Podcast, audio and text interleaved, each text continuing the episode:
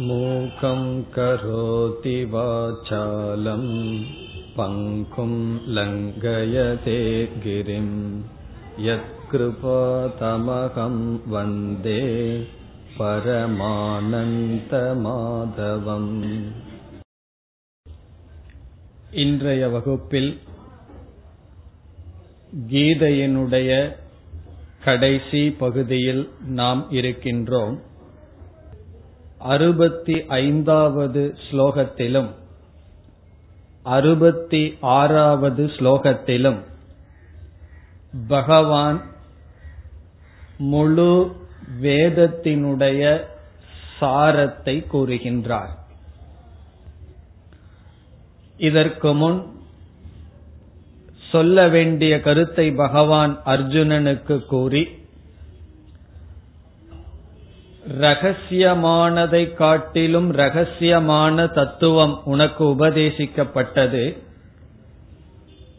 நான் சொன்னதை நன்கு ஆராய்ச்சி செய்து யதா இச்சசி ததா குரு நீ என்ன செய்ய விரும்புகின்றாயோ அதை செய்வாயாக என்று சொன்னார். அதற்கு பிறகு மீண்டும் பகவான் நான் மீண்டும் இதுவரை சொன்னதனுடைய சாரத்தை கூறுகின்றேன் என்று அறுபத்தி நான்காவது ஸ்லோகத்தில் கூறினார். இனி கடைசி உபதேசமான இரண்டு ஸ்லோகங்களில் அறுபத்தி ஐந்து அறுபத்தி ஆறு ஸ்லோகங்களில் பகவான் என்ன சொல்லப் போகின்றார் என்பதை இப்பொழுது பார்ப்போம். பகவத்கீதை என்பது முழு வேதத்தினுடைய சாரமாக அமைந்துள்ளது. வேதத்தினுடைய சாரம் என்ன என்று நாம் சிந்திக்கும் பொழுது வேதத்தை நாம் முதல் பகுதி கடைசி பகுதி என்று பிரிக்கின்றோம். முதல் பகுதியை கர்ம காண்டம் என்றும் கடைசி பகுதியை ஞான காண்டம் அல்லது வேதாந்தம் என்றும் நாம் பிரிக்கின்றோம். வேதத்தினுடைய முதல் பகுதியினுடைய சாரம் என்ன? வேதத்தினுடைய கடைசி பகுதியினுடைய சாரம் என்ன என்றால் அதைத்தான் இங்கு பகவான் இந்த இரண்டு ஸ்லோகங்களில் கொடுத்திருக்கின்றார். முதலில் நம்முடைய வாழ்க்கையில் எதை அடைய வேண்டும் என்ற கேள்வி வரும்பொழுது மோக்ஷம் வீடு பேறு என்பது நம்முடைய லட்சியம்.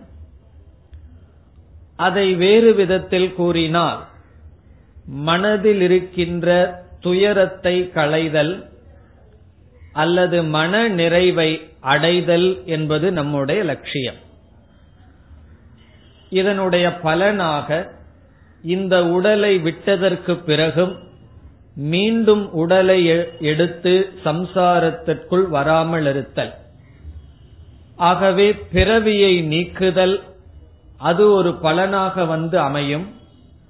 இந்த பிறவியிலேயே நாம் மன நிறைவுடன் எஞ்சிய காலத்தை கழித்தல் அல்லது வாழ்க்கையை நடத்துதல் இது நம்முடைய லட்சியம். இது நம்முடைய லட்சியம் அல்லது சாத்தியம் அல்லது அடையப்பட வேண்டியது என்றால் இந்த மோக்ஷம் என்பது எதனால் அடையப்படுகிறது என்ற கேள்வி வரும்பொழுது இது நித்தியமாக இருக்கின்ற காரணத்தினால் என்றும் உள்ள பிரம்மத்தை தெரிந்து கொள்வதனாலேயே மோக்ஷமானது அடையப்படுகின்றது. இப்ப தெரிந்து கொள்ளுதல் என்பதைத்தான் நாம் ஞானம் என்று சொல்கின்றோம். ஆகவே இந்த மோக்ஷம் ஞானத்தினால் நம்மால் அடையப்படுகின்றது.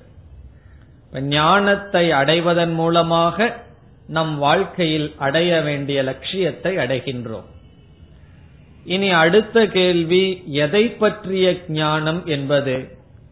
அது பிரம்ம ஞானம் அல்லது ஆத்ம ஞானம் அல்லது உண்மையை பற்றிய அறிவு. உண்மையை பற்றிய அறிவை நாம் அடையும் பொழுது மோட்சத்தை நாம் அடைகின்றோம். இந்த அறிவை அடைதல் இப்பொழுது லட்சியமாகின்றது. இந்த அறிவை அடைதல் என்பது அறிவை கொடுக்கும் கருவியின் மூலமாகத்தான் அடைய முடியும். அந்த கருவியாக இருப்பது வேதத்தினுடைய கடைசி பாகம் வேதாந்தம் அல்லது உபனிஷத் என்று சொல்கின்றோம். இனி அடுத்ததாக இந்த ஞானமானது நமக்கு வர வேண்டும் என்றால் மனதில் சில தகுதிகளை சாஸ்திரமானது நம்மிடம் கேட்கின்றது. இப்படிப்பட்ட தகுதியுடன் உபனிஷத் அல்லது வேதாந்தம் என்ற நிலைக்கு என்ற சாஸ்திரத்திற்கு நாம் வந்தால் பிறகு நமக்கு ஞானம் என்பது தோன்றி நம்முடைய லட்சியத்தை அடைய முடியும். ஆகவே மோக்ஷம் நம்முடைய லட்சியமாக இருந்து அதற்கு பிறகு ஞானம் நம்முடைய லட்சியமாக மாறி இப்பொழுது ஞானத்திற்கான தகுதி நம்முடைய லட்சியமாக மாறியுள்ளது. இப்பொழுது நமக்கு முன் இருக்கின்ற லட்சியம் என்ன என்றால் ஞானத்துக்கு நம்மை தயார் செய்தல். ஞானத்துக்கு தயார் செய்து ஞானத்தை அடைந்தால் பிறகு மோக்ஷம் என்ற லட்சியமானது அடையப்படுகின்றது. ஆகவே முழு வேதத்தை நாம் என்ன சொல்லலாம்? நம்மை தகுதிப்படுத்துகின்ற ஒரு சாஸ்திரம். இனி ஒரு பகுதி தகுதியான நமக்கு ஞானத்தை கொடுக்கும் சாஸ்திரம். நம்மை தகுதிப்படுத்தும் சாஸ்திரத்தை தான் கர்மயோகம் அல்லது கர்ம காண்டம் என்றும் நமக்கு ஞானத்தை கொடுக்கும் பகுதியை ஞான காண்டம் அந்த சாதனையை ஞான யோகம் என்று அழைக்கின்றோம். ஆகவே முழு வேதத்தினுடைய சாரம் நம்மை தகுதிப்படுத்துதல் ஒன்று. தகுதிப்படுத்திய பிறகு நமக்கு ஞானத்தை கொடுத்தல் இரண்டாவது. இந்த இரண்டு தான் முழு வேதத்தினுடைய சாரம். நாம் செய்கின்ற அனைத்து செயல்களும் அனைத்து கடமைகளும் அனைத்து பூஜைகளும் தியானங்களும் நம்மை தகுதிப்படுத்த பயன்படுகின்றது பிறகு நாம் மேற்கொள்ளும் வேதாந்த படிப்பு வேதாந்த சிரவணம் என்பது சந்தேகங்களை நீக்குதல் அடைந்த ஞானத்தில் நிஷ்டை பெறுதல் இப்படி சிரவணம் மனநம் நிதித்தியாசனம் என்பவைகள் நமக்கு ஞானத்தை கொடுத்து அதனால் மோட்சத்தை அடைவிக்கின்றது இது வேதத்தினுடைய சாரம். இந்த சாரத்தை பகவான் இறுதியாக சொல்லி அர்ஜுனனுக்கு உபதேசத்தை முடிக்கின்றார். அறுபத்தி ஐந்தாவது ஸ்லோகத்தில் தகுதிப்படுத்துவதற்கான சாதனைகளை பகவான் கூறுகின்றார். அல்லது வேதத்தினுடைய முதல் பகுதியினுடைய சாரத்தை பகவான் பேசுகின்றார். நாம் புரிந்து கொள்கின்ற பாஷையில் மொழியில் சொல்ல வேண்டும் என்றால் கர்ம யோகத்தினுடைய சாரத்தை அறுபத்தி ஐந்தாவது ஸ்லோகத்தில் பகவான் பேசுகின்றார். பிறகு அறுபத்தி ஆறாவது ஸ்லோகத்தில் ஞான யோகத்தினுடைய சாதனையை அல்லது ஞான யோகத்தை பற்றி பகவான் பேசுகின்றார். இந்த இரண்டு தான் வேதத்தினுடைய சாரம் அதனுடைய சாரம் முழு பகவத்கீதை. அந்த பகவத்கீதையினுடைய சாரம் இந்த இரண்டு ஸ்லோகங்கள். இப்ப அறுபத்தி ஐந்தாவது ஸ்லோகத்தில் என்ன சொல்கின்றார் என்றால் நம்மை தகுதிப்படுத்த வேண்டுகின்ற நிலையில் இருக்கின்ற சாதனைகளை பற்றி பேசுகின்றார். இனி இந்த ஸ்லோகத்தில் பார்த்தால் என்ன பகவான் பேசுகின்றார்? மண் மனாபவ என்னிடத்தில் மனதை வைத்தவனாக இருப்பாயாக என்பது பகவானுடைய முதல் கட்டளை. இதனுடைய பொருள் என்னை வாழ்க்கையில் லட்சியமாக கொள்வாயாக என்பது. மோக்ஷம் என்று ஒன்றை அடைய வேண்டும் என்றால் அதற்கு முதல் தகுதி அது அடையப்பட வேண்டும் என்ற நிச்சயம் செய்வது. ஒரு இடத்துக்கு நாம் செல்ல வேண்டும் என்றால் அதற்கு முதல் நிபந்தனை என்ன? அந்த இடத்துக்கு செல்ல வேண்டும் என்ற ஆசை கொள்ள வேண்டும் நிச்சயம் செய்ய வேண்டும். நிச்சயமே செய்யாமல் இருக்கும் பொழுது எப்படி ஒருவன் பயணத்தை மேற்கொண்டு ஒரு இடத்துக்கு அவன் செல்ல முடியும்? அதுபோல முதலில் பகவான் சொல்வது மண் மனாபவ உன்னுடைய மனது என்னை அடைவதில் லட்சியமாக இருக்கட்டும். வாழ்க்கையில நீ எதையெல்லாம் அடைகிறாயோ அவைகளெல்லாம் படிகளாக இருக்கட்டும். என்னை அடைதல் உனக்கு குறியாக இருக்கட்டும். அதுவே லட்சியமாக இருக்கட்டும் என்பது முதல் கருத்து. இரண்டாவது சொல்றார் மத் பக்தக பவ. என்னுடைய பக்தனாக நீ இருக்க வேண்டும். என்று பக்தி யோகத்தினுடைய சாரத்தை பகவான் சொல்கின்றார். பகவானிடம் சென்று பகவானால் படைக்கப்பட்ட இந்த உலகத்தில் இருக்கின்ற ஏதாவது ஒரு பொருள் வேண்டும் என்று கேட்டால் சுலபமாக கொடுத்து விடுவார். ஆனால் பகவானிடம் சென்று நீங்களே எனக்கு வேண்டும் என்று கேட்டால் அவ்வளவு சுலபமாக கொடுக்க மாட்டார். நம்மை பரிசோதித்துதான் சோதனையிட்டுத்தான் பகவான் கொடுப்பார். ஆகவே என் மீது நீ பக்தி கொள்ள வேண்டும் என்னை அடைதல் என்பது அவ்வளவு சுலபமல்ல பல சோதனைக்கு பிறகுதான் உன்னை என்னிடம் நான் ஏற்றுக்கொள்வேன். ஆகவே என் மீது அளவு கடந்த பக்தி உனக்கு இருக்க வேண்டும் என்று பகவான் கூறுகின்றார். மத் பக்தக. என்னுடைய பக்தனாக நீ இருக்க வேண்டும். என்னையே நீ தியானிப்பவனாக இருக்க வேண்டும். என்னை அடைய உனக்கு இச்சையானது தீவிரமாக இருக்க வேண்டும். அது முமுட்சுத்துவம் என்ற சாதனையையும் பக்தக என்ற சாதனை பக்தி யோகம் என்ற சாதனையையும் குறிக்கின்றது. இனி அடுத்ததாக சொல்கின்றார் மத்யாஜி. மத்யாஜி என்றால் எனக்காகவே அனைத்து செயல்களையும் செய்ய வேண்டும். இந்த சொல் கர்ம யோகத்தினுடைய சாரமாக அமைகின்றது. நீ கர்ம யோகத்தில் ஈடுபட வேண்டும். இப்ப மத்யாஜி என்றால் சுதர்மத்தை நீ செய்ய வேண்டும். நான் வகுத்து கொடுத்த கடமைகளை நீ எனக்காக செய்ய வேண்டும் என்று பகவான் கூறுகின்றார். பிறகு என் மீது நம்பிக்கை உனக்கு இருக்க வேண்டும் என்று ஸ்ரத்தையினுடைய மேன்மையை கூறுகின்றார். மாம் நமஸ்குரு என் மீது பக்தி செலுத்து என்னை நீ வணங்க வேண்டும். இவ்விதம் செய்தால் மாம் ஏவ ஏஷ்யசி. இப்படி நீ முதல் படியை எடுத்து வைத்தால் கண்டிப்பாக இறுதியில் என்னை வந்து அடைவாய். பிரதிஜானே தே நான் உனக்கு வாக்கு கொடுக்கின்றேன். நான் சொல்வது சத்தியம். இதில் எந்தவிதமான சந்தேகமும் வேண்டாம். நீ எனக்கு பிரியமானவன் நான் உனக்கு உறுதிமொழி கொடுக்கின்றேன் இந்த விஷயத்தில் என்று பகவான் கூறுகின்றார். இவ்விதம் நான் மீண்டும் கீதையினுடைய சாரத்தை சொல்கின்றேன் இதுவரை நான் பேசியதனுடைய சாரத்தை சொல்கின்றேன் என்று பகவானே கூறி அறுபத்தி ஐந்தாவது ஸ்லோகத்தில் பகவான் முதல் படியை எடுத்து விளக்கினார் முமுக்ஷுத்துவம் வைராகியம் பக்தி பிறகு கர்மயோகம் இப்படி நாம் எவைகளெல்லாம் படித்தோமோ அதனுடைய சாரத்தை சுருக்கமாக பகவான் பேசினார். இதனுடைய சாரம் என்னவென்றால் அல்லது மைய கருத்து என்னவென்றால் நம்மை நாம் தகுதிப்படுத்தி கொள்ள வேண்டும். நம்மை நாம் தகுதிப்படுத்திக் கொண்டால் பிறகு அடுத்த சாதனை ஞான யோகம் என்பது. அந்த ஞான யோகம் என்ற சாதனையை பகவான் அறுபத்தி ஆறாவது ஸ்லோகத்தில் கூறுகின்றார். இப்பொழுது நாம் அறுபத்தி ஆறாவது ஸ்லோகத்திற்குள் செல்கின்றோம்.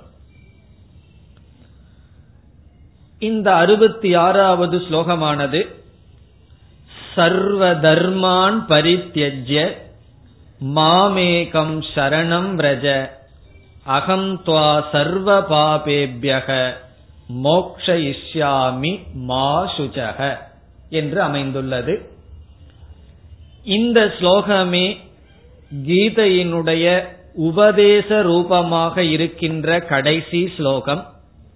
இந்த ஸ்லோகமே ஞான யோகத்தினுடைய சாரம். பகவான் கீதையை எப்படி துவங்கினார் என்று இப்பொழுது நாம் பார்த்தால் இரண்டாவது அத்தியாயத்தில் பதினோராவது ஸ்லோகத்தில் அசோச்சியான் என்ற சொல்லுடன் துவங்கினார். அர்ஜுனா நீ துயரப்பட அர்ஹதை இல்லாத விஷயத்தில் துயரப்படுகின்றாய். ஞானிகள் இறந்தார்க்கோ இருப்பார்க்கோ துயரப்படுவதில்லை. பண்டிதர்கள் என்றால் ஞானிகள் எதற்கும் கடந்ததற்கோ அல்லது கடந்ததை நினைத்தோ இருப்பதை குறித்தோ துயரப்படுவதில்லை என்று ஆரம்பித்தார். ஞானிகள் துயரப்படுவதில்லை என்று ஆரம்பித்து பகவான் இங்கு முடிக்கின்றார் மா சுச்சக துயரப்படாதே என்று முடிக்கின்றார். கீதையினுடைய ஆரம்பம் துயரப்பட வேண்டிய அவசியம் இல்லை என்பது கீதையினுடைய முடிவு ஆகவே நீ துயரப்படாதே ஆகவே முழு கீதையினுடைய சாரம் என்னவென்றால் மனதில் இருக்கின்ற துயரத்தை நீக்குதல். எப்படி பகவான் சொன்னார் ஞானிகள் துயரப்படுவதில்லை என்று சொன்னார். இதிலிருந்து அஜானிகள் துயரப்படுகிறார்கள் என்று தெரிய வருகிறது. அடுத்தபடிக்கு சென்றால் அஜானம் துயரத்திற்கு காரணம். நான்காவது படிக்கு சென்றால் ஞானம் அறியாமையை நீக்கி அதிலிருந்து உற்பத்தியாகின்ற துயரத்தையும் நீக்கும். ஆகவே நம்முடைய துயரத்திற்கு உண்மையான காரணம் ஆத்ம அஜானம் நம்மை பற்றிய அறியாமை. நம்மை பற்றிய அறியாமையினால் துயரப்படுகின்றோம். நம்மை பற்றிய ஞானத்தினால் நாம் துயரத்திலிருந்து விடுதலை அடைகின்றோம். ஆகவே கீதையினுடைய துவக்கம் இரண்டாவது அத்தியாயம் பதினோராவது ஸ்லோகம். கீதையினுடைய முடிவு அறுபத்தி ஆறாவது ஸ்லோகம் பதினெட்டாவது அத்தியாயம். இதற்கு பிறகு பகவான் சொல்ல போகின்ற கருத்துக்கள் எல்லாம் முடிவுரையாக இருக்கின்றது. இதில் தான் பகவான் முழு வேதாந்தத்தினுடைய அல்லது கீதையினுடைய சாரத்தை வைத்திருக்கின்றார். ஆகவே இந்த ஸ்லோகத்தினுடைய ஒவ்வொரு சொல்லினுடைய பொருளையும் இப்பொழுது பார்க்கலாம். பொருளை பார்த்துவிட்டு இதனுடைய விளக்கத்துக்கு நாம் வரலாம். என்ன சொல்கின்றார்? சர்வ தர்மான் பரித்தியஜ்ய. எல்லா தர்மங்களையும் தியாகம் செய்து விட்டு சர்வம் என்றால் அனைத்து தர்மங்களை பரித்தியஜ்ய விட்டுவிட்டு அனைத்து தர்மங்களையும் விட்டுவிட்டு மாம் ஏகம் என்னை ஒருவனையே சரணம் விரஜ சரணடைவாயாக. எல்லா தர்மங்களையும் விட்டுவிட்டு என்னை ஒருவனையே சரணடைவாயாக. அதனுடைய பலனை இரண்டாவது வரியில் பேசுகின்றார். அகம் நான் துவா உன்னை சர்வ பாபேபியக அனைத்து பாபத்திலிருந்தும் மோக்ஷயிஷ்யாமி விடுவிக்கின்றேன். நான் உன்னை அனைத்து பாபங்களிலிருந்தும் விடுவிக்கின்றேன். மா சுஜக. ஆகவே நீ துயரப்படாதே. மா சுச்சக என்றால் நீ துயரப்பட வேண்டாம். துயரத்தை நீ விட்டுவிட வேண்டும். காரணம் நான் அனைத்து பாவங்களையும் நீக்குகின்றேன். அனைத்து தர்மங்களையும் தியாகம் செய்துவிட்டு என்னை ஒருவனையே நீ சரணடை சரணடைய வேண்டும். இதுதான் இதனுடைய பொருள். இனி இதனுடைய விளக்கத்தை இப்பொழுது பார்க்கலாம். முதலில் பகவான் இங்கு என்ன சொல்கின்றார்? சர்வ தர்மான் பரித்தியஜ்ய. அனைத்து தர்மங்களையும் விட்டுவிடு என்று பகவான் சொல்கின்றார். இந்த இடத்தில் நமக்கு சந்தேகம் வரலாம். தர்மத்தையே எப்படி விட்டு விடுதல் தர்மத்தை விட்டுவிடு என்று பகவான் கூறுகின்றாரே.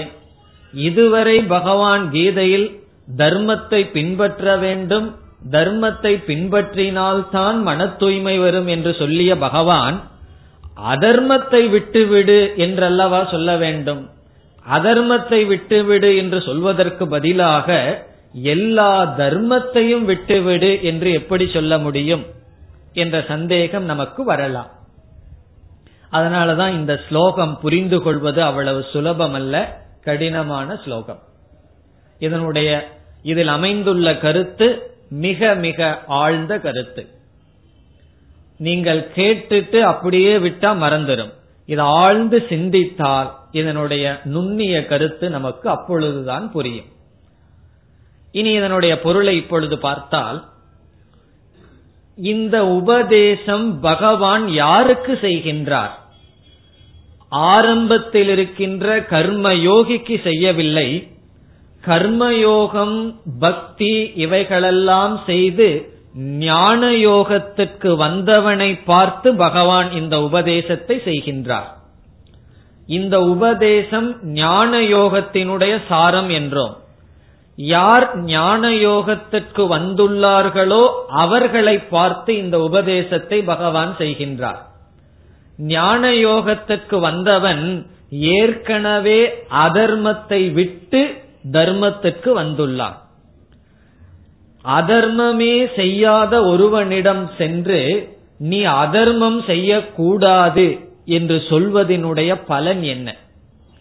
ஒரு ஞானி சொல்லுவார் இறந்து கிடப்பவனிடம் சும்மா இரு என்ற சொல்லும் பயனற்றதே என்று சொல்லுவார். அவனே இறந்து கிடக்கின்றான் அவனிடம் சென்று நீ சும்மா இரு என்று சொன்னால் என்ன பலன்? அதுபோல அதர்மத்தையெல்லாம் தியாகம் செய்ததனுடைய பலனாக ஒருவன் ஞான யோகத்துக்கு வந்துள்ளான். உண்மையை தெரிந்து கொள்ள வேண்டும் என்ற நிலைக்கு வந்துள்ளான். அவனிடம் நீ சர்வ அதர்மான் பரித்தியஜ என்று சொல்ல வேண்டிய அவசியம் இல்லை காரணம் ஏற்கனவே அவன் அதர்மத்தை விட்டு அதர்மத்தை விட்ட காரணத்தினால்தான் ஞானத்துக்கு வந்துள்ளான். பிறகு அவனிடம் என்ன ஒட்டி கொண்டிருக்கின்றது? தர்மமானது அவனிடம் இருக்கின்றது. ஆகவே அவனிடம் இருக்கின்ற ஒன்றே ஒன்று இப்பொழுது தர்மம். அதையும் பகவான் விட்டுவிடு என்று சொல்கின்றார். நீங்கள் படித்திருப்பீர்கள் அல்லது பார்த்திருப்பீர்கள் கர்ணனுடைய ஆவி போகாம இருந்தது. காரணம் என்னன்னா அவனுடைய தர்மம் அவனை காத்து இருந்தது. கடைசியில் அவனுடைய தர்மத்தையும் பகவானுக்கு கொடுத்தான். பிறகு உடலிலிருந்து விடுதலை அடைந்தான். அவ்விதம் இது ஞான யோகத்திற்கு வந்தவர்களை பார்த்து பகவான் தர்மத்தை விட்டுவிடு என்று சொல்கின்றார். அவர்களிடம் அதர்மத்தை விடு என்று சொல்ல வேண்டிய அவசியம் இல்லை. இரண்டாவதாக இந்த இடத்தில் தர்மம் என்ற சொல்லுக்கு நம்முடைய அனைத்து கடமைகள் என்று பொருள். நல்லது நல்ல எண்ணம் ஒழுக்கம் என்று பொருள் அல்ல. ஞானியும் சரி அஜானியும் சரி முக்தனும் சரி என்றுமே ஒழுக்கத்தை விட்டுவிட மாட்டார்கள். ஞானத்திற்கு வந்தால் ஒழுக்கத்தில் மீண்டும் ஓங்கி இருப்பார்களே தவிர இங்கு பண்புகளை தர்மம் என்று பகவான் சொல்லவில்லை. அனைத்து கடமைகளையும் விட்டுவிடு என்று பொருள். இதுவும் ஞான யோகிக்குத்தான் கர்மயோகியாக வருபவனிடம் உன்னுடைய சொதர்மத்தை செய் என்று சொன்னார். அதனுடைய பலனான மன தூய்மையை அடைந்தவுடன் உன்னுடைய சொதர்மத்தை அனைத்தையும் விட்டுவிடு என்பது பொருள். இப்பொழுது பார்த்தால் சர்வ தர்மான் பரித்தியஜ என்பதனுடைய பொருள் உன்னுடைய அனைத்து கடமைகளையும் நீ தியாகம் செய்து விடு. ஒரு கால் பிராரப்த கர்மத்தினால சில கடமைகள் உனக்கு ஒட்டி இருந்தால் அது வெறும் உடல் செய்கின்றது மனம் செய்கின்றது என்று புரிந்து கொண்டு நான் எதையும் செய்பவன் அல்ல என்ற நிலைக்கு நீ வா என்பது அதனுடைய பொருள். சில சமயங்கள்ல பிராரப்த கர்மத்துல சில கடமைகளை துறக்க முடியாவிட்டாலும் உடல் மனது செய்கின்றது நான் செய்யவில்லை என்ற நிச்சயத்திற்கு வா என்பது பொருள். இப்ப இந்த முழு ஸ்லோகமுமே மன தூய்மை அடைந்து ஞான யோகத்துக்கு வந்தவனுக்கு இந்த ஸ்லோகம். காரணம் என்ன? இங்கு பகவான் தர்மத்தை விடச் சொல்கின்றார். அதர்மத்தை விடச் சொல்லவில்லை. அதர்மத்தை விட்டவனுக்கு இந்த ஸ்லோகம் சொல்லப்படுகின்ற. கடமைகளை இருந்து கடமைகளை தியாகம் செய்கின்றார். என்கின்றார் காரணம் கடமைகளை செய்து அதனுடைய பலனை அடைந்தவனுக்கு இந்த ஸ்லோகம் சொல்லப்படுகின்றது இனி அடுத்ததாக என்ன சொல்கின்றார்? மாம் ஏகம் சரணம் விரஜ. சர்வ தர்மான் பரித்தியஜ என்பது சந்நியாசத்தினுடைய சாரம். நாம் சந்நியாசம் என்ற தலைப்பில் பல கருத்துக்களை பார்த்தோம். அதனுடைய சாரம் பரித்தியஜ தியாகம் செய் என்பது. இனி அடுத்த சொல் மாம் ஏகம் சரணம் விரஜ. என்னை ஒருவனையே நீ சரணடைவாயாக என்று பகவான் சொல்றார். இந்த இடத்திலும் சரணாகதி பகவானை சரணடைதல் என்பதனுடைய தத்துவம் நமக்கு புரிய வேண்டும். கர்ம காண்டத்தில் அல்லது பக்தி என்ற நிலையில் சரணாகதி பகவானிடம் சரணடைதல் என்பதற்கு பொருள் முழுமையான நம்பிக்கை வைத்தல். சரணடைதல் என்பதனுடைய பொருள் முழுமையாக இறைவனை நம்புதல். நான் எல்லாத்துக்கும் பகவானிடம் விட்டுவிட்டேன் என்று சொன்னால் பகவான் ஒருத்தர் வந்தார் இல்ல ஒரு இடத்தில் இருக்கார் அவரிடம் கொண்டு போய் அனைத்தையும் கொடுத்து விட்டேன் என்று பொருள் அல்ல. முழு நம்பிக்கையை நான் அடைந்து விட்டேன். இப்ப முன்ன வந்து பொருள் நம்மை காப்பாற்றும்னு நினைக்கலாம். அல்லது வேற ஏதாவது ஒன்று நம்மை காப்பாற்றும்னு நம்பிக்கை வைக்கலாம். ஆனால் இந்த நிலையில் முழு நம்பிக்கை நான் பகவானிடம் வைக்கின்றேன் என்பது ஒரு பொருள். உதாரணமாக நம்ம வீட்டுல குழந்தைக்கு உடம்புக்கு சரியில்லைன்னு சொன்னா முதல்ல நம்மிடம் இருக்கின்ற அறிவை நம்புவோம். ஏதாவது இருக்கிற மாத்திரையை கொடுத்து பார்ப்போம். அது சரியாகலன்னு சொன்னா நம்ம அறிவு மேல் இருக்கிற நம்பிக்கை போய் மருத்துவரிடம் செல்வோம். காரணம் என்ன? நம்பிக்கை அங்கு சென்றுவிடும். நம்மை நாம் நம்ப மாட்டோம். ஏன்னா இந்த நோய்க்கு நமக்கு தெரிஞ்ச அறிவு பயனில்லைன்னு புரிந்து மருத்துவரிடம் செல்வோம். அதுபோல என்னுடைய மன நிறைவுக்கு எதுவுமே துணை புரியாது. பகவான் தான் என்னை காப்பாற்ற வேண்டும். அது பொருளாகட்டும் மனிதர்களாகட்டும் உண்மையில் என்னை காக்க முடியாதுன்னு சொல்லி பகவான் என்னை காப்பாற்ற வேண்டும். என்னுடைய மனசில் இருக்கிற அசுத்தத்தை எல்லாம் நீக்கணும்னு சொன்னா அது பகவானாலதான் முடியும் என்ற நம்பிக்கை சரணாகதி. அது ஒரு பொருள். அது கர்ம காண்டத்தில் அல்லது பக்தி என்ற நிலையில் அல்லது சாதனை என்ற நிலையில். ஆனால் இந்த இடத்தில் சரணாகதி என்பதற்கு இரண்டாவது பொருள் இருக்கின்றது. அதை அந்த பொருளில் பகவான் பேசுகின்றார். அந்த பொருள் என்னவென்றால் அகங்காரத்தை முழுமையாக நீக்கிவிடு என்பது பொருள். முதலில் நாம் பார்த்த பொருள் இறைவன் என்று ஒருவர் இருக்கின்றார். அவரிடம் நான் நம்பிக்கை வைக்கின்றேன். எனக்கு அவர் நன்மை செய்வார் என்பது சரணாகதி. இறைவன் என்னை காப்பாற்றுவார். அப்பொழுது இறைவன் ஒருவன் இருக்கின்றார் அவர் வேறு. நான் என்று ஒருவன் இருக்கின்றேன் வேறு. இறைவன் மீது நம்பிக்கை வைத்தால் என்னை கடை தேத்துவார் என்பது முதல் பொருள். அதுவும் சரணாகதி என்று சொல்லப்படுகின்றது. புராணங்களிலெல்லாம் பிரசித்தமாக இருக்கும். ஆனால் இந்த இடத்தில் அந்த பொருள் அல்ல.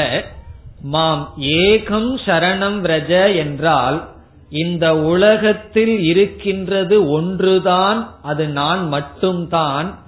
நான் நான் என்று நீ சொல்லிக் கொண்டிருக்கின்றாயே அப்படி ஒரு அகங்காரம் அது உண்மையில் பொய் அது கிடையாது. ஆகவே நான் ஒருவனே இருக்கின்றேன் என்ற அத்வைத தத்துவத்தை உணர்வாயாக. உன்னுடைய அகங்காரத்தை நீக்கி அந்த இடத்துல அகம் பிரம்ம என்ற அறிவை வைப்பாயாக என்று பகவான் உபதேசம் செய்கின்றார். இப்ப சர்வ தர்மான் பரித்தியஜன்னு சொன்னா நீ அனைத்து கடமைகளையும் துறந்துவிட்டு சந்நியாசம் உடலளவிலோ மனதளவிலோ மேற்கொண்டு விட்டு பிறகு என்ன செய்ய வேண்டும்? என்னை ஒருவனையே சரணடைய வேண்டும். நான் ஒருவன்தான் இருக்கின்றேன். எனக்கு வேறாக ஒன்று இல்லை என்று புரிந்து கொண்டு நான் எனது என்ற புத்தியை உடலிலிருந்து நீக்கி என்னிடத்தில் வைக்க வேண்டும் என்று சொல்கின்றார். இதற்கு முன்னாடி நாம் சொன்ன சரணாகதியில பக்தன் வந்து தன் நான்கிற சொல்லுக்கு தன்னோட உடம்ப வச்சிருக்கான். அதனாலதான் என்னை பகவான் காப்பாற்ற வேண்டும். இந்த என்னைன்னு சொன்ன என்ன? என்னுடைய உடல் என்னுடைய மனசு இத பகவான் காப்பாற்ற வேண்டும். என்னுடைய அறிவு இதையெல்லாம் பகவான் என்ன காப்பாற்றணும். நான் அது வந்து ஒரு காலத்துல மக்களோ அல்லது பணமோ காப்பாற்றும்னு நினைச்சேன். ஆனா பகவான் தான் காப்பாற்ற முடியும்னு தெரிந்து கொண்டேன். இது ஒரு உயர்ந்த படி பக்தி என்ற நிலையில். ஆனால் இங்கு பேசுகின்ற சரணம் என்பது என்னுடைய அகங்காரத்தையே நீக்குதல் அத்வைதமாக பகவான் ஒருவரையே தெரிந்து கொள்ளுதல். இது ஞான யோகத்தினுடைய சாரம்.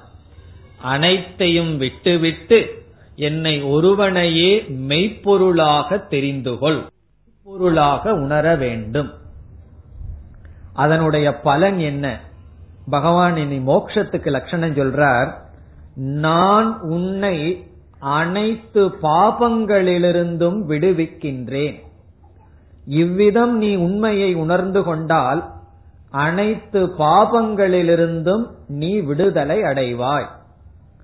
இங்கு அனைத்து பாபம் என்ற சொல்லினுடைய பொருள் அனைத்து பாபம் அனைத்து புண்ணியம் இரண்டும் சேர்ந்து பகவான் இங்கு பேசுகின்றார்.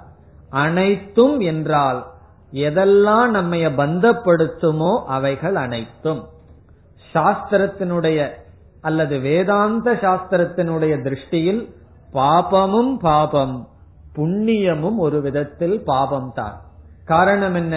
புண்ணியம் நமக்கு எதை கொடுக்கும்? உடலை கொடுக்கும். உடலிலிருந்து போகத்தை கொடுக்கும். பிறகு நாம் போகத்தில் வீழ்ந்து மீண்டும் பாபம் செய்வதற்கு காரணம் ஆகின்றது. ஆகவே எல்லா பாபத்திலிருந்தும் உன்னை நீக்குகின்றேன் என்றால் பாபம் புண்ணியம் இரண்டிலிருந்தும் உன்னை நான் நீக்குகின்றேன். அது மட்டுமல்ல பாப புண்ணியத்தினுடைய விளைவு சுக துக்கம் அதிலிருந்தும் உன்னை நான் நீக்குகின்றேன். உனக்கு பாப புண்ணியம் போய்விட்டது என்றால் அதில் அதனுடைய விளைவாக வரும் சுகதுக்கத்திலிருந்தும் உன்னை நான் நீக்குகின்றேன். பிறகு பாப புண்ணியத்திலிருந்து சுகதுக்கம் என்று சொன்னோம். இந்த பாப புண்ணியமே எதனால் வந்தது என்றால் அறியாமையினால் வந்தது. அந்த அறியாமையை நீ நீக்கியதனால் அதனுடைய விளைவாக வருகின்ற பாப புண்ணியம் நீங்குகின்றது.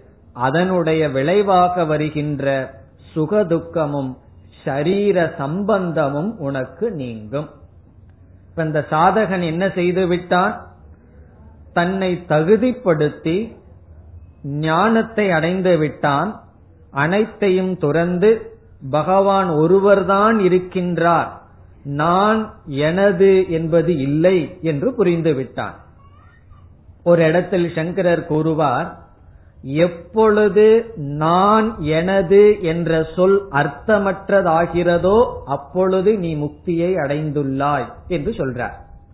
இப்ப வந்து புஸ்தகம்ங்கிற சொல்லுக்கு ஒரு பொருள் இருக்கு டேபிள்னு சொல்ற ஒரு சொல்லுக்கு ஒரு பொருள் இருக்கு மைக்ங்கிற சொல்லுக்கு ஒரு பொருள் இருக்கு நான்கிற சொல்லுக்கு பொருள் இருக்கான்னு என்ன சொல்லுவோம்? நான் தான் இருக்கிறேனே இவ்வளவு பெருசான்னு சொல்லுவோம். என்னுடையதுங்கிற சொல்லுக்கு உனக்கு பொருள் இருக்கான்னு கேட்டா எவ்வளவு சொல்லுவோம்? நம்ம எவ்வளவெல்லாம் சம்பாரிச்சு வச்சோமோ அதெல்லாம் சொல்லுவோம். ஆனா சங்கரர் சொல்றார் என்னைக்கு நான் நீ சொல்லும் பொழுதும் என்னுடையதுன்னு நீ சொல்லும் பொழுதும் அதற்கு பொருளே இல்லையோ அன்று நீ மோட்சத்தை அடைந்தாய் சொல்றார். இப்ப நான் சொன்னா அதற்கு பொருள் இல்லை. பிறகு என்னுடையதுன்னு சொன்னா அதற்கும் பொருள் இருக்க கூடாது. காரணம் என்ன? அனைத்தும் ஈஸ்வர சுரூபம். நான் ஏது எனது என்பது ஏது? இப்ப மாம் ஏகம்னு வேற சொல்றார். அப்படி நான் எனது என்பதை நீக்கி ஈஸ்வரன் ஒருவன்தான் என்ற அத்வைதத்தை நீ எப்பொழுது உணர்வாயோ அப்படி உணர்வதிலிருந்து நீ அறியாமையை களைந்து விட்டாய் அதனுடைய விளைவான பாப புண்ணியத்தை நான் நீக்குகின்றேன் அதனுடைய விளைவான சுகதுக்கத்தை நான் நீக்குகின்றேன். இப்ப கடைசியா நீங்க எனக்கு என்ன சொல்கிறீர்கள்? என்று அர்ஜுனன் ஏங்கி கேட்க அர்ஜுனனை பார்க்கிறார். பகவான் கடைசியா முடிக்கின்றார் மா சுச்சக ஆகவே நீ துயரப்பட வேண்டாம் நீ துயரப்படாதே. எப்படி ஆரம்பிச்சார்? துயரப்பட வேண்டிய அவசியம் இல்லை ஞானிகள் துயரப்பட மாட்டார்கள் என்று சொன்னார். ஞானத்தை கொடுத்து ஆகவே நீயும் துயரப்பட வேண்டாம். ஆரம்பத்துல பகவான் ஞானிகள் துயரப்பட மாட்டார்கள் நீ துயரப்படுகிறாய்னு சொன்னதிலிருந்தே அர்ஜுனனை என்ன சொல்லி காட்டினார்? ஞானிகள் துயரப்பட மாட்டார்கள் அறிவுடையவர்கள் துயரப்பட மாட்டார்கள் நீ துயரப்படுகின்றாயே என்றால் நீ அறிவற்றவன். அறிவை கொடுத்ததற்கு பிறகு பகவான் சொல்கின்றார் ஆகவே இப்பொழுது நீ துயரப்படாதே. நான் உனக்கு அறிவை கொடுத்து விட்டேன். உன்னை பற்றிய அல்லது பரம்பொருளை பற்றிய உண்மையான அறிவை நான் உனக்கு கொடுத்து விட்டேன். ஆகவே நீ துயரப்படாதே. மனதில் இருக்கின்ற துயரத்தை நீக்கி மனநிறைவுடன் இருப்பாயாக என்று பகவான் இந்த கீதையை அறுபத்தி ஆறாவது ஸ்லோகத்தில் முடிக்கின்றார். இனி இதற்கு பிறகு வருகின்ற பகுதியை இப்பொழுது நாம் பார்ப்போம். அறுபத்தி ஏழாவது ஸ்லோகத்தில் பகவான் கூறுகின்றார் நான் உனக்கு எடுத்து உபதேசம் செய்த இந்த ஞானத்தை அவ்வளவு சுலபமாக நினைத்து விடாதே. தகுதியானவர்களுக்கு தான் இதை கொடுக்க வேண்டும் என்று பகவான் கூறுகின்றார். இதம் தே ந அதபஸ்காய தபம் செய்யாதவர்களுக்கு நான் உபதேசம் செய்த இந்த அறிவை கொடுக்காதே என்று சொல்கின்றார். அதாவது நான் சொன்ன அறிவு அவ்வளவு சாதாரணமானதல்ல. ரகசியத்திலும் ரகசியமான ஒரு மேலான தத்துவம். இதை யாருக்கு நீ எடுத்து சொல்ல வேண்டும் என்று பகவான் இங்கு பேசுகின்றார். முதலில் சொல்றார் தப வாழ்க்கை ஈடுபடாதவர்களிடம் இந்த ஞானத்தை எடுத்து சொல்லக்கூடாது. ந அபக்தாய. பக்தர்களாக இல்லாதவர்களிடம் இந்த அறிவை புகட்டக்கூடாது. சில பேர் வந்து சாஸ்திரத்தில் குறை காண வேண்டும் என்ற நோக்கத்தில் படிக்கலாம். அப்படி படிப்பவர்கள் அப்படி தெரிந்து கொள்ள வேண்டும் என்ற நோக்கத்தில் வந்தால் அவர்களுக்கு இதை எடுத்து சொல்லக்கூடாது. காரணம் என்ன? அவர்களுக்கும் பலனில்லை மற்றவர்களுக்கும் பலனில்லை எடுத்து சொல்லக்கூடாது.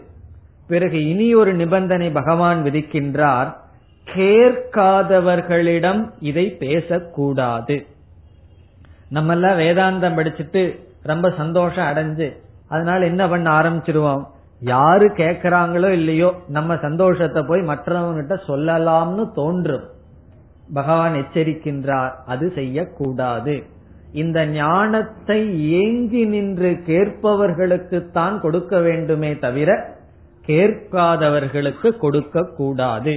பசி இல்லாம இருக்கிற குழந்தைக்கு ஏதாவது கொண்டு போய் கொடுத்தீர்கள் என்றால் அது ஏற்றுக்கொள்ளார் கேட்பரி சாக்லேட்டை கொடுத்து வைத்து நப்புனதுக்கு பிறகு ரசஞ்சாதத்தை கொடுத்தீங்கன்னா அது சாப்பிடுமோ?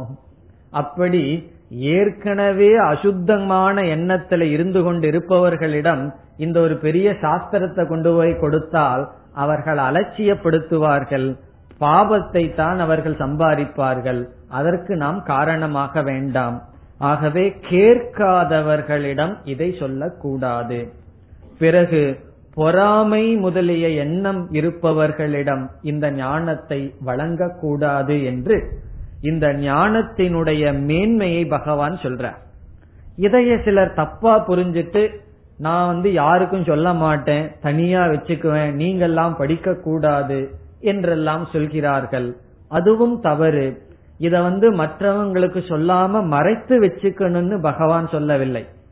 ஒரு சுவாமிஜி சொல்லுவார் நீ எதை எடுத்து வழங்கவில்லையோ அது உன்னிடமே நஷ்டமாகிவிடும். உன்னிடமே அது இல்லாமல் சென்றுவிடும் என்று சொல்வார்.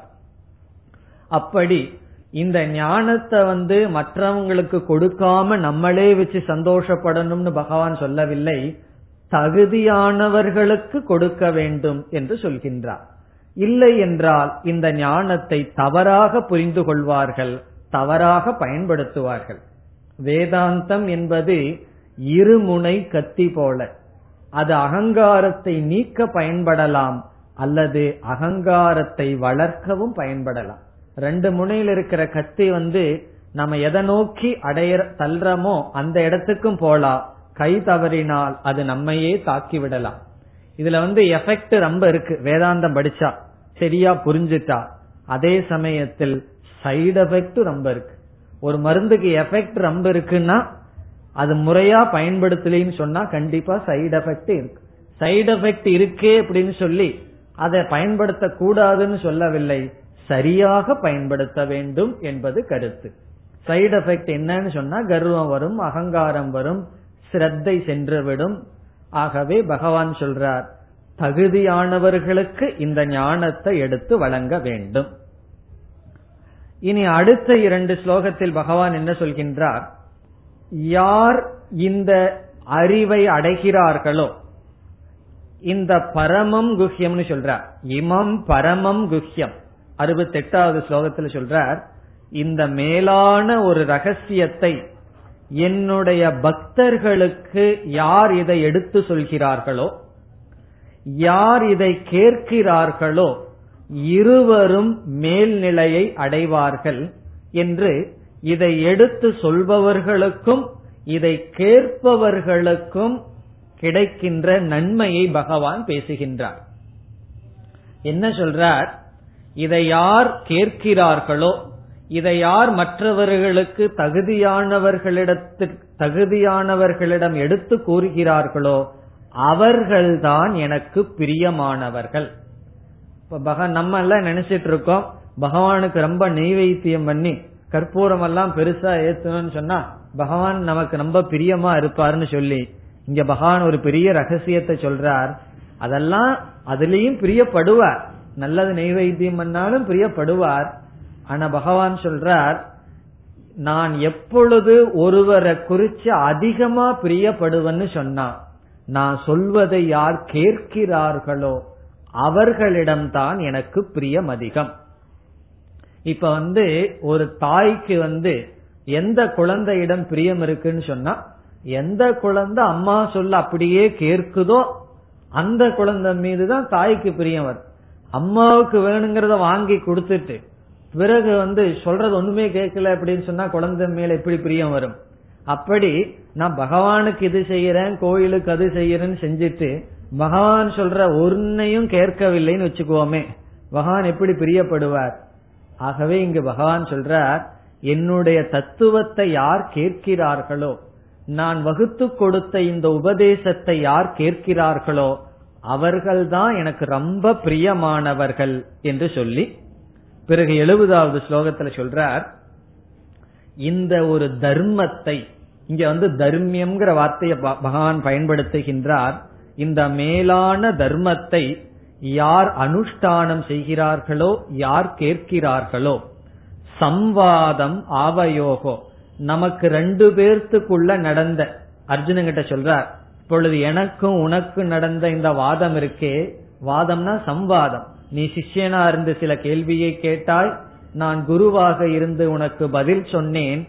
இதை யாரெல்லாம் கேட்கிறார்களோ அவர்கள் ஞான யஜத்தினால் என்னை வழிபட்டவர்கள் ஆகிறார்கள். இப்ப வந்து பகவான விதவிதமா வழிபடலாம். ஒரு பூஜையில வழிபடலாம் யாகம் பண்ணி வழிபடலாம் பல விதத்துல வழிபடலாம்.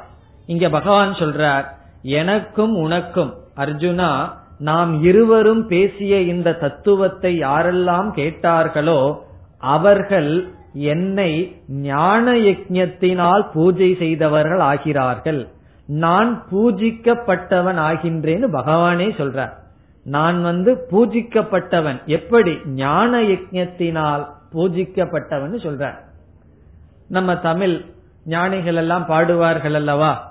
பூமாலை சூட்டினால் வாடிவிடும் சொல்லி பாமாலை சூட்டினேன்னு பாடுவது போல என்னை ஞான யஜத்தினால் வழிபட்டவர்கள் ஆகிறார்கள். இது என்னுடைய கருத்து என்று பகவான் எழுபதாவது ஸ்லோகத்தில் கூறி பிறகு எழுபத்தி ஓராவது ஸ்லோகத்தில் சொல்றார் ஹே அர்ஜுனா இந்த நமக்குள் நடைபெற்ற இந்த உபதேசத்தை ஸ்ரத்தையுடன் யார் கேட்கிறார்களோ கேட்டு யார் புரிந்து கொள்கிறார்களோ அவர்கள் மோட்சத்தை அடைவார்கள். ஞானத்தை அடைந்து மோட்சத்தை அடைவார்கள். ஆனால் சிலருக்கு புரியவில்லை என்று வைத்துக் கொள்வோம். அவர்களுடைய மனதில் இருக்கின்ற விருப்பு வெறுப்பு என்ற காரணத்தினால் அல்லது சில பிரதிபந்தங்களினால் அவர்களுக்கு புரியவில்லை என்றாலும் இதை கேட்பதினாலேயே உயர்ந்த லோகத்தை புண்ணியவான்களால் அடையப்படுகின்ற உயர்ந்த நிலையை அடைவார்கள் என்று பகவான் சொல்றார். இப்ப இந்த ஸ்லோகத்துல பகவான் என்ன சொல்றார்? எந்த மனிதன் நமக்குள் நடைபெற்ற இந்த சம்வாதத்தை கேட்கின்றானோ புரிந்து கொண்டால் அதனுடைய பலன் மோக்ஷம் ஒரு கால் அவன் புரிந்து கொள்ளாமலேயே இறந்து விட்டாலும் கூட இதை கேட்ட ஒரு காரணத்தினாலேயே சுபமான லோகத்தை அவன் அடைவான். நற்கதியை அடைவான்னு சொல்றார் இதிலிருந்து என்ன தெரியுதுன்னு சொன்னா ஒரு கால் நம்முடைய சில கடமைகளை விட்டு பூஜைகளை விட்டுட்டு சாஸ்திரத்தை கேட்டல்ங்கிறது செய்தாலே அதனுடைய பலன் உயர்ந்த லோகம் என்று பகவான் சொல்றார் என்ன சில பேர்த்துக்கு ரொம்ப வருஷம் பூஜை பண்ணிட்டே இருந்து கீதை உபனிஷத் அல்லது வேதாந்த கிளாஸுக்கு நான் வர்றதுன்னா பூஜையை எப்படி விட்டுட்டு வர்றதுங்கிற என்ன வரலாம். இங்க பகவான் சொல்றார் அவர்கள் கேட்டாலே ஒரு பெரிய பூஜை செய்தவர்கள் அதனுடைய பலன் உயர்ந்த லோகம் என்று சொல்கின்றார். பிறகு எழுபத்தி இரண்டாவது ஸ்லோகத்தில் அர்ஜுனனை பார்த்து பகவான் கேட்கின்றார் ஹே அர்ஜுனா நான் சொல்வதை நீ ஒருமுகமான மனதுடன் கேட்டாயா? என்று அர்ஜுனனிடம் பகவான் கேள்வி கேட்கின்றார். துவயா ஏகாகிரேன சேதசா ஸ்ருதம் பார்த்த. ஒரு மனதுடன் நான் சொன்னதையெல்லாம் நீ கேட்டாயா என்று சொல்லி உன்னுடைய மோகமானது அறியாமையானது நஷ்டத்தை அடைந்து விட்டதா? இவ்வளவு தூரம் நான் உனக்கு உபதேசம் செய்தேன்.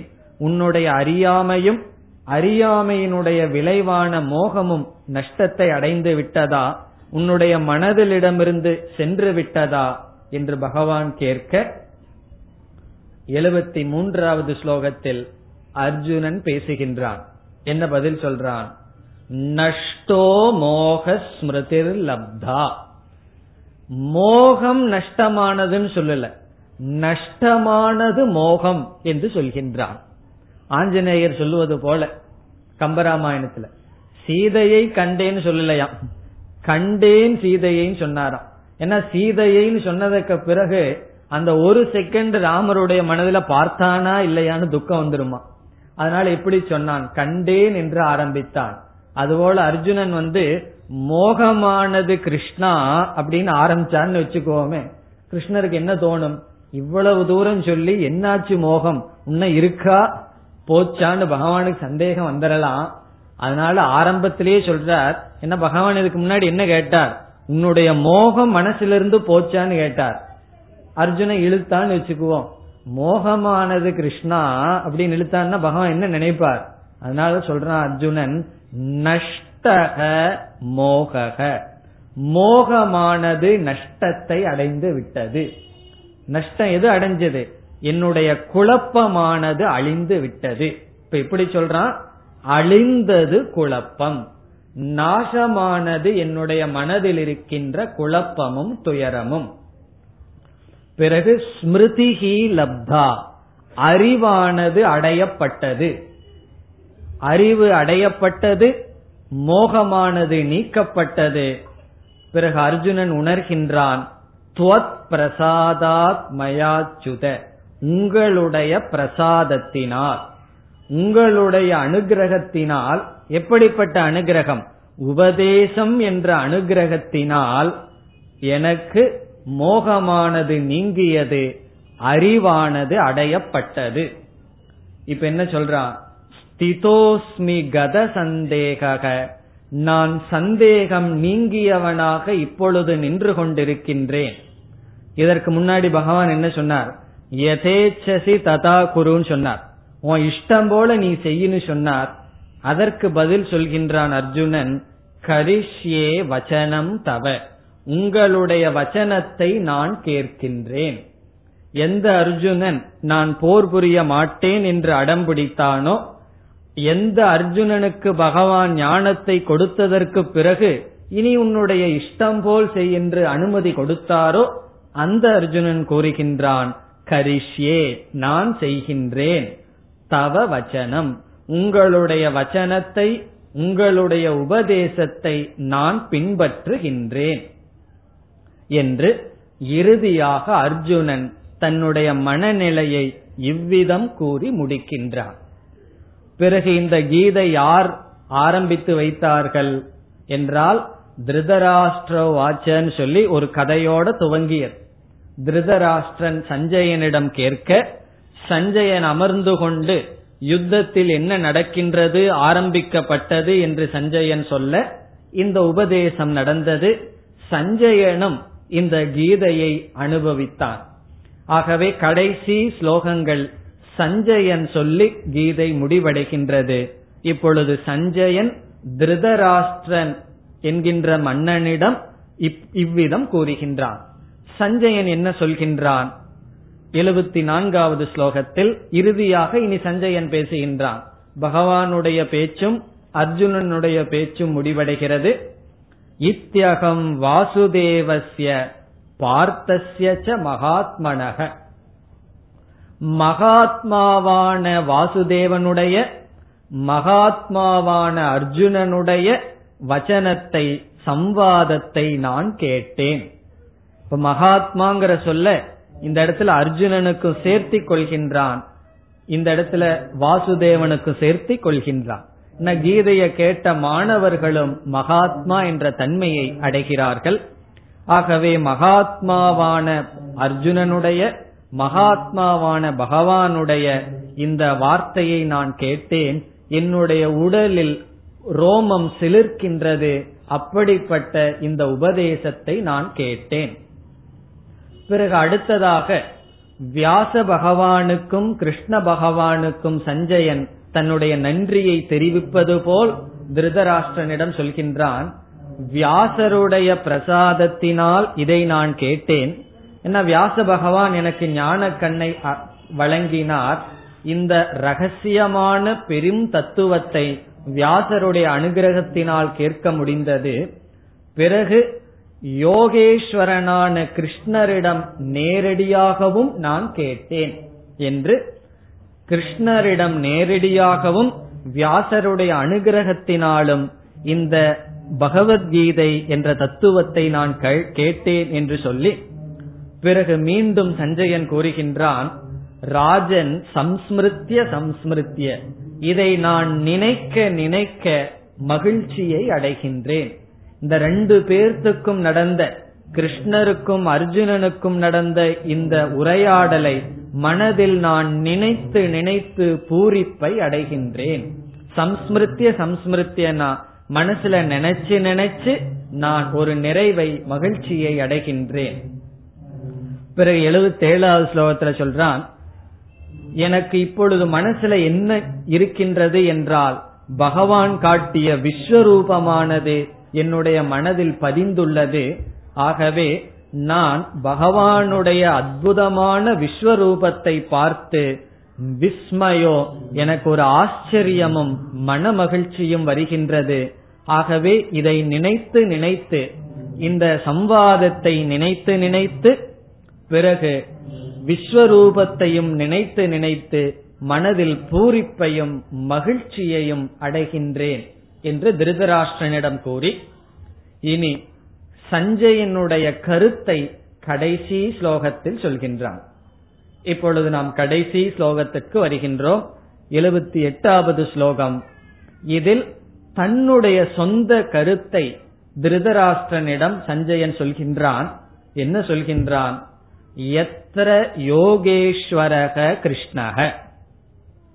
எந்த இடத்தில் யோகேஸ்வரனான கிருஷ்ணன் இருக்கின்றாரோ கிருஷ்ணனுக்கு இங்க சஞ்சயன் சொல்றது யோகேஸ்வரன். யோகத்துக்கெல்லாம் தலைவனாக இருக்கின்ற பகவான் எந்த இடத்தில் இருக்கின்றாரோ எத்திர பார்த்தக தனுர்தரக. எங்கு அர்ஜுனன் வில்லை ஏந்திய அர்ஜுனன் இருக்கின்றானோ தத்திர அங்க என்னெல்லாம் இருக்கும்னு சொல்றான். எங்கெல்லாம் கிருஷ்ணனும் அர்ஜுனனும் இருக்கின்றார்களோ அங்கு என்னெல்லாம் இருக்கும்? தத்ர ஸ்ரீஹி. அங்கு ஸ்ரீ பொருள் இருக்கும். விஜயக. அங்கு வெற்றி இருக்கும். பூதிகி அங்கு செழிப்பு இருக்கும். பூதி என்றால் செழிப்பு. பிறகு கடைசியாக சொல்கின்றான் துருவா நீதி நிலையான நேர்மை அங்கு இருக்கும். துருவம் அல்லது துருவா என்றால் என்றும் உள்ள நீதிகி என்றால் ஜஸ்டிஸ் நேர்மை அங்கு இருக்கும். இதி மம மதிகி. இது என்னுடைய கருத்து. இப்ப கடைசி என்னென்ன முடிக்கின்றான்? என்னுடைய கருத்து என்னவென்றால் எங்கெல்லாம் கிருஷ்ணனும் எங்கெல்லாம் அர்ஜுனனும் இருக்கிறார்களோ அங்கு பொருள் அங்கே வெற்றி உண்மையான வெற்றி அங்குதான் அங்கே செழிப்பு அங்கே நீதி இருக்கும். இதுதான் என்னுடைய கருத்து என்று சஞ்சயன் இறுதியாக முடிக்கின்றான். இதோடு பகவத்கீதையானது முடிவடைகின்றது. நாம் இந்த முழு கீதையை பார்த்தால் இரண்டே மைய கருத்துதான் மனதில் வைக்க வேண்டும். நம்மை தயார் செய்தல் ஞானத்தை அடைதல் ஞானத்தை அடைதலே மோட்சம் இப்ப ஞானத்தை அடைதல்ங்கிறது ஞான யோகம் சிரவணம் மனநம் நிதித்தியாசனம் என்ற சாதனை. இந்த ஞானத்தை அடைவதற்கு நம்மை தயார் செய்தல் கர்மயோகம் பக்தி யோகம் தியான யோகம் என்று நம்மை பக்குவப்படுத்த எந்தெந்த விதமான சாதனைகள் விரதங்கள் உண்டோ அனைத்தையும் செய்தல். இவ்விதம் நம்மை தயார் செய்த செய்யும் சாதனைக்கு கர்மயோகம் என்றும் நம்மை மோக்ஷத்துக்கு அழைத்து செல்கின்ற சாதனைக்கு நேரடியாக அழைத்து செல்கின்ற சாதனைக்கு ஞான யோகம் என்றும் பெயர். இந்த பகவத்கீதையானது கர்மயோகத்தையும் ஞான யோகத்தையும் சேர்ந்து சொன்ன காரணத்தினால் இந்த பகவத்கீதைக்கு உபனிஷத் என்றும் யோக சாஸ்திரம் என்றும் பெயர். இப்போ கீதோபனிஷத் என்று சொல்வார்கள். உபனிஷத்தினுடைய சாரமான ஞானமும் இருக்கின்றது. அந்த ஞானத்துக்கு தகுதி அடைய சாதனைகளும் இருக்கின்றது. ஆகவே இந்த பகவத்கீதை என்பது ஒரு பூர்ண சாஸ்திரம் முழு வேதத்தினுடைய சாரமாகின்றது என்பதுடன் நாம் கீதை உரையை நிறைவு செய்கின்றோம்.